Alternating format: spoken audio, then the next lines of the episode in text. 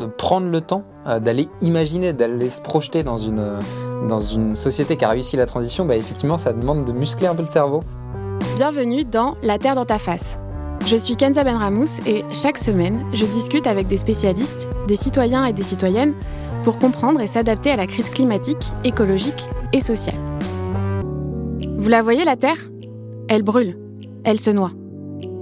Il est temps de remettre la Terre à sa place, dans l'actualité et dans ta face. Quand on parle d'écologie, on parle aussi d'une société et d'un monde désirable. Dans l'épisode sur la ville de demain, en guise d'introduction, je vous parlais d'une pub fictive, mais très inspirée de la réalité, pour une voiture. Et je trouve cet exemple assez parlant.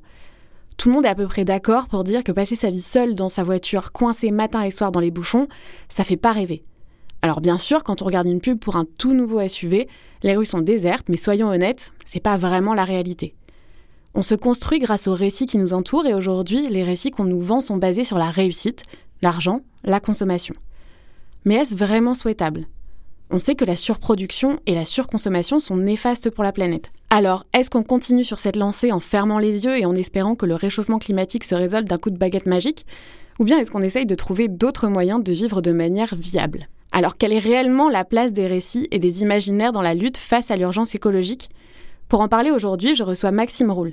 Il est animateur, formateur et référent Grand Ouest de la fresque des nouveaux récits, ainsi que membre du conseil d'administration.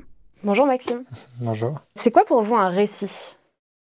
Un récit, c'est une histoire qu'on se raconte, euh, qui peut être euh, tout et n'importe quoi. On cite euh, souvent pendant l'atelier la monnaie, par exemple, qui est un récit. le fait d'avoir des billets de banque, c'est pas logique de pouvoir tout euh, payer euh, au final et avoir des services euh, contre de l'argent. Et au final, c'est un récit de confiance que la société se raconte. Et comme tout le monde se la raconte, cette histoire, que l'argent, ça a de la valeur, les billets en tout cas, de papier, et ben ça en donne une valeur. Donc un récit, c'est pas seulement un écrit finalement ah non, c'est, ça peut être très variable.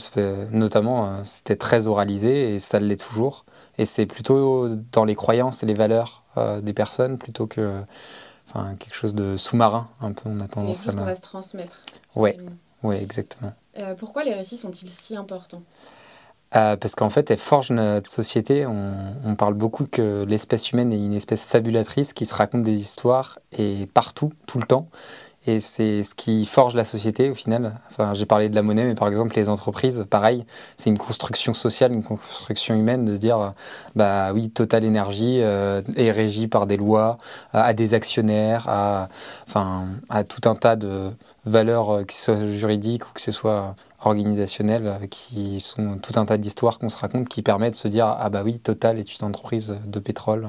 Donc à la fois les récits construisent nos sociétés, mais nos sociétés construisent les récits Oui, c'est c'est un, cercle, un cercle vicieux ou vertueux. C'est une des intentions de la fresque des nouveaux récits de montrer que euh, l'espèce humaine est une espèce fabulatrice où les récits sont omniprésents.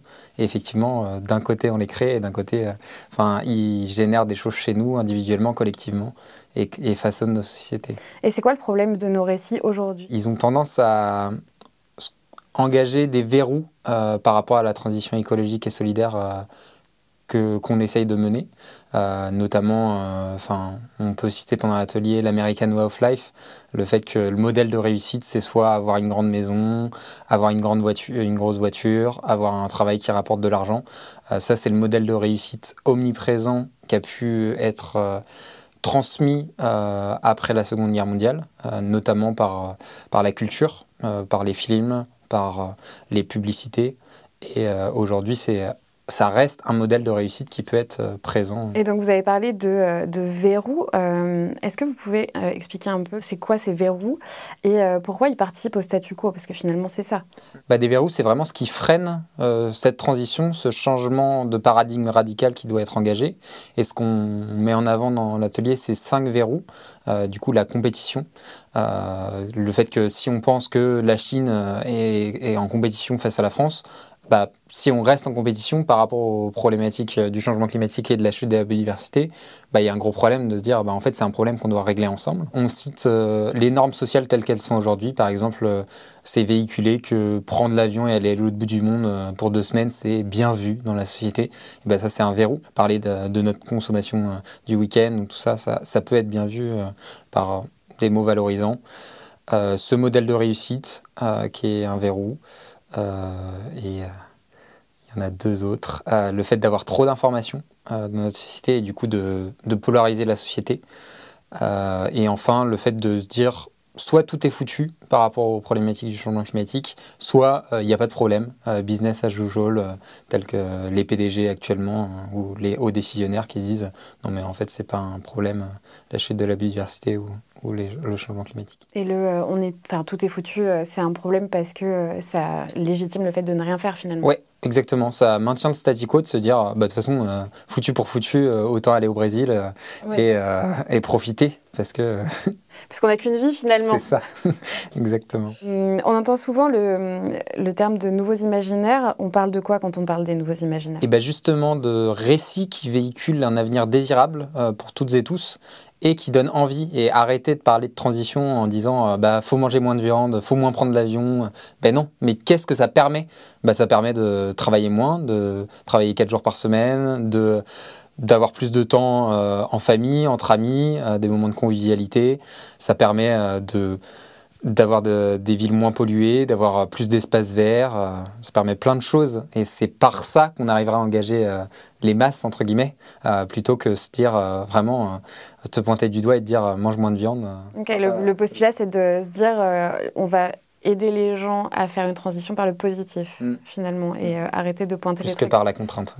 Même si les deux sont nécessaires, mais en tout cas, pas établir que par la contrainte mais aussi par qu'est-ce que ça nous apporte. Donc vous en avez parlé un petit peu tout à l'heure, au-delà des films et des séries télé, il y a un vrai questionnement à avoir autour de la publicité.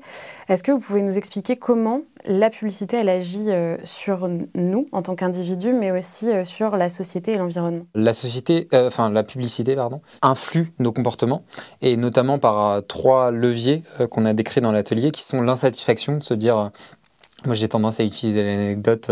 Je suis dans ma voiture et je vois une publicité d'une Ferrari. J'en ai pas le besoin puisque j'ai déjà une voiture. Mais je vais, ça joue sur l'insatisfaction de ne pas avoir ce produit. Et du coup, ça donne envie euh, de consommer alors que euh, j'en ai pas le besoin. Euh, ça, c'est un premier socle des récits publicitaires. Le deuxième, c'est les émotions. Et notamment étymologiquement, émotion, ça provient du, du mot émovere, mettre en mouvement. Et là, c'est mettre en mouvement vers la consommation. Euh, les publicitaires ont tendance à dire qu'il faut créer le besoin. Et du coup, c'est bien ce qu'ils font dans les publicités, de se dire, bah, essayer de répondre à, un besoin qui est potentiellement factice. Euh, et justement, le troisième levier est, les besoins primaires. Euh, se nourrir, se reproduire, avoir besoin d'informations, restreindre sa consommation d'énergie, qui sont des motivations primaires. Et donc ça, ça participe à la surconsommation in fine et à la surproduction. Exactement tous ces socles vont vers l'acte euh, de consommation, voire de surconsommation. On a mis entre guillemets dans le sens où ça va au-delà du besoin, euh, cette surconsommation, euh, par rapport à la consommation initiale, où effectivement se nourrir dans une juste mesure, avoir de l'information dans une juste mesure, bah, sur son environnement, c'est nécessaire mmh. pour vivre. Et puis en fait, même si on a conscience des problématiques, j'ai l'impression que bah, on est quand même sensible à la publicité. C'est-à-dire que même si on est euh, super écolo, euh, bah, on est entouré de publicité. Euh, et, comment ça comment ça s'explique ça, le fait que même en, ayant cette conscience-là, on en a quand même envie? Bah, J'ai une anecdote que je dis, c'est, enfin, on a autant d'informations en un jour que l'homme Néandertal en 100 ans. Et du coup, notre cerveau n'est pas du tout programmé pour avoir autant d'informations. Et forcément, quand on est au contact de la publicité, ça influe nos comportements. Et même si on a beau se dire euh, non mais euh, je suis souverain, euh, je, je suis responsable de moi-même, bah, c'est faux. La société influe énormément nos comportements et par nos interactions, même si ça influe d'autres personnes autour de nous, bah, mécaniquement ça nous influe nous et, et même quand on regarde une publicité, qu'on l'entende partout, bah, ça, ça va influer sur nos imaginaires au final. Et donc ça, ça participe au fait qu'on n'arrive pas à changer de manière significative et en masse Complètement, c'est euh, un des, choses euh, du statu quo de la société et ça a été prôné par la Convention citoyenne pour le climat de arrêter ces publicités associées à la consommation de produits d'énergie fossile, tels que les SUV, même électriques, pour, pour permettre cette transition, parce que c'est un verrou majeur de nos sociétés, parce que ça véhicule ces imaginaires, par exemple, de voyages lointains.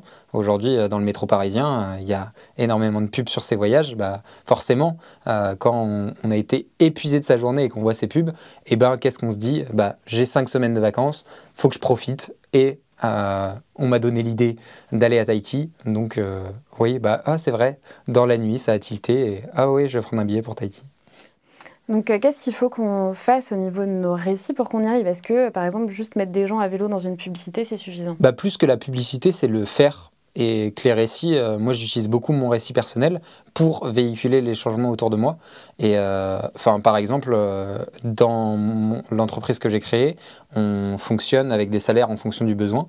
Et du coup, au fur et à mesure des années, on propose de réduire le temps de travail plutôt qu'augmenter le salaire, hors inflation pour pas restreindre le pouvoir d'achat et hors changement de vie majeur. Mais ce type de, d'essai en fait, euh, et de parler de ces récits, de se dire que c'est possible de faire autrement, et ben ça permet de véhiculer à petite échelle, mais au fur et à mesure, euh, bah, ça arrivera à prendre des échelles plus, plus grandes euh, et surtout le vivre. Après, on pourra le véhiculer par la publicité, mais déjà, enfin, créer ces imaginaires désirables et essayer avec ça de construire des, mais est-ce qu'il n'y a pas une, euh, une, contrainte à poser, en fait, quelque part, sur euh, les entreprises qui véhiculent un nombre de récits, euh, donc, notamment la publicité, mais aussi le cinéma, la télévision, sur ce qu'on peut, entre guillemets, ou pas montrer, ou ce qui, je ne sais pas, essayer de dire, bah non, en fait, de telle heure à telle heure, il n'y a plus de pub qui prône l'avion, par exemple euh, bah, quand la société sera assez mature pour ça, euh, c'est effectivement ce qu'il faudra faire. Mais aujourd'hui, on est très loin de tout ça. Et c'est pour ça que je parle de, de créer euh, dans des petites sphères. Parce que pour arriver à convaincre toutes les fonctions marketing, toutes les fonctions enfin, organisationnelles des sociétés de faire ça, là, on n'est pas du tout à jour. Enfin, moi, je viens de finir une école de commerce et ce, qui est, ce qui est transmis en interne par les, enfin, par les étudiants, pour, euh, par les professeurs, c'est encore euh, les récits dominants. Et donc pour vous, le, le, changement doit venir des, euh, de, de, petits cercles, en fait, d'individus qui vont faire grossir des récits pour que ça change au niveau national, c'est ça? Bah, c'est toujours comme ça que ça s'est passé dans l'histoire de l'humanité, de la Déclaration des droits de l'homme et des citoyens, le droit de vote des femmes. C'est toujours une minorité de pionniers qu'on proposer des alternatives qui ont été suivies euh, de premiers suiveurs qui sont hyper importants, parce que s'il n'y a pas ces premiers suiveurs, bah, ça s'arrête. Et à partir d'un certain moment, il y a un point de bascule qui se fait. Et là, on pourra toucher des personnes plus lointaines. Donc là, par exemple, typiquement sur le cas d'exemple, les fonctions marketing euh, des, grosses multinationales bah, devront être touchées par des petites euh, entreprises qui les inspireront parce qu'ils ont créé des alternatives concrètes ou même du coup, euh, une première entreprise, par exemple, enfin EDF euh, essaye d'être euh, leader sur, sur ces sujets-là. Bah, si elles construisent vraiment des alternatives ou des cathlons, euh, eh ben, elles pourront inspirer les autres grands groupes à faire pareil. Vous en avez un petit peu parlé là, euh, il y a une notion qui est importante dans la fresque des nouveaux récits, c'est le point de bascule. Est-ce que vous pouvez expliquer vraiment ce que c'est? Ouais, bah c'est typiquement, on a utilisé euh, sur mon dernier atelier l'exemple d'un marathon où il y a une femme qui s'est inscrite pour la première fois et du coup elle était pionnière de s'inscrire, enfin elle n'était pas autorisée, hein, mais il y a d'autres femmes qui l'ont rejoint et du coup, enfin ses premières suiveuses au final, sur ce marathon, à courir ce premier marathon. Et euh, du coup, au fur et à mesure, ça a permis euh, que ce soit autorisé de courir un marathon pour des femmes. Et aujourd'hui, c'est logique dans la société que euh, les femmes puissent courir des marathons. Mais c'est à, certains moments de la société, ce n'était pas le cas. Et du coup, il y a la phase de pionnier, d'être en confrontation face à la société et d'être en insécurité face à la société, parce que là, elle aurait pu se faire battre, se faire mettre en prison. Euh, après, il y a des premiers suiveurs euh, qui, suivent. Et là, on atteint un point de bascule qui se tient entre 3 et 14% euh, Ça dépend de la norme sociale. Par exemple, aujourd'hui, faire la fraise du climat est devenu une norme sociale, en tout cas pour un certain type de la population. Et 14%, c'est une norme sociale plus compliquée. Par exemple, être deux dans sa voiture. Aujourd'hui, enfin, la norme sociale, c'est d'être seul dans sa voiture, en tout cas pour aller au travail.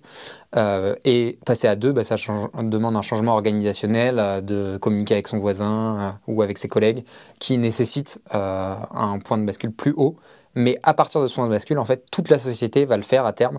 Par exemple, là, on est engagé pour que les 60 millions de Français euh, fassent la fraise du climat, et ça va être le cas dans quelques années. C'est obligatoire ce point de bascule, vous l'avez dit, ça, change en fonction des normes sociales, mais là, enfin, c'est euh, presque une, révolution euh, de, notre société qu'il faut. Du coup, on va être autour de quoi? 14% à peu près? Bah, Ça dépend vraiment de la norme sociale. Donc, c'est vraiment, il va euh. falloir y aller petit, petit à petit, étape par étape, et mm. changer vraiment chaque petit. Enfin, on parle de nos déplacements, mais on parle aussi de, de nos vacances, de la nourriture, etc. Complètement. On a tous grandi dans une société qui était basée sur la consommation. on a connu que ça, et les habitudes elles sont hyper difficiles à, changer, surtout quand on n'a pas connu autre chose.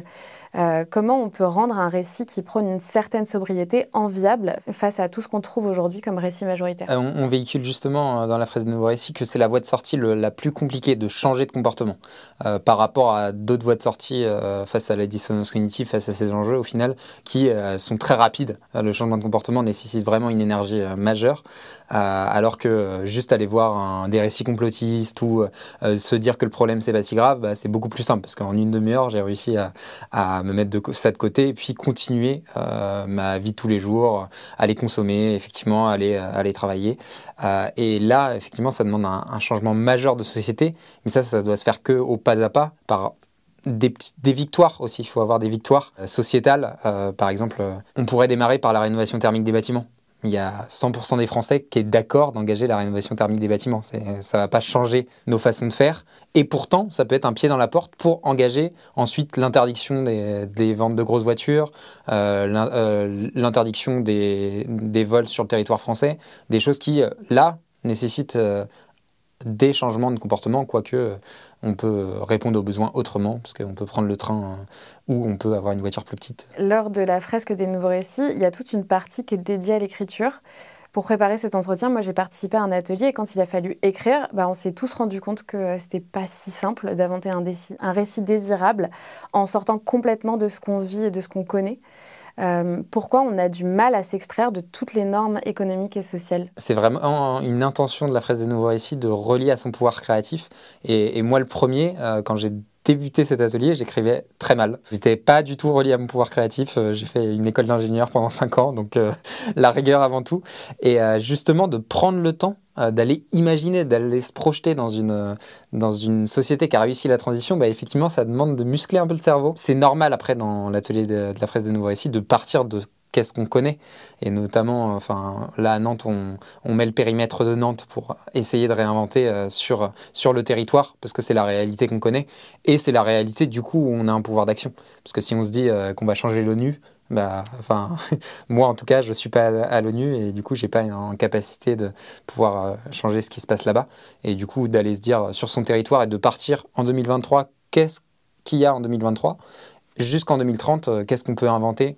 Et vraiment contraindre, normalement dans l'atelier, on contraint fortement en tant qu'animateur à se dire bah, une norme sociale, euh, des jalons qui permettent d'avancer sur cette norme sociale et la contrainte de 2030 et du territoire. Ah, mais rien qu'avec ça, c'est hyper dur parce que nous, on avait ces contraintes-là. Finalement, on est allé assez loin.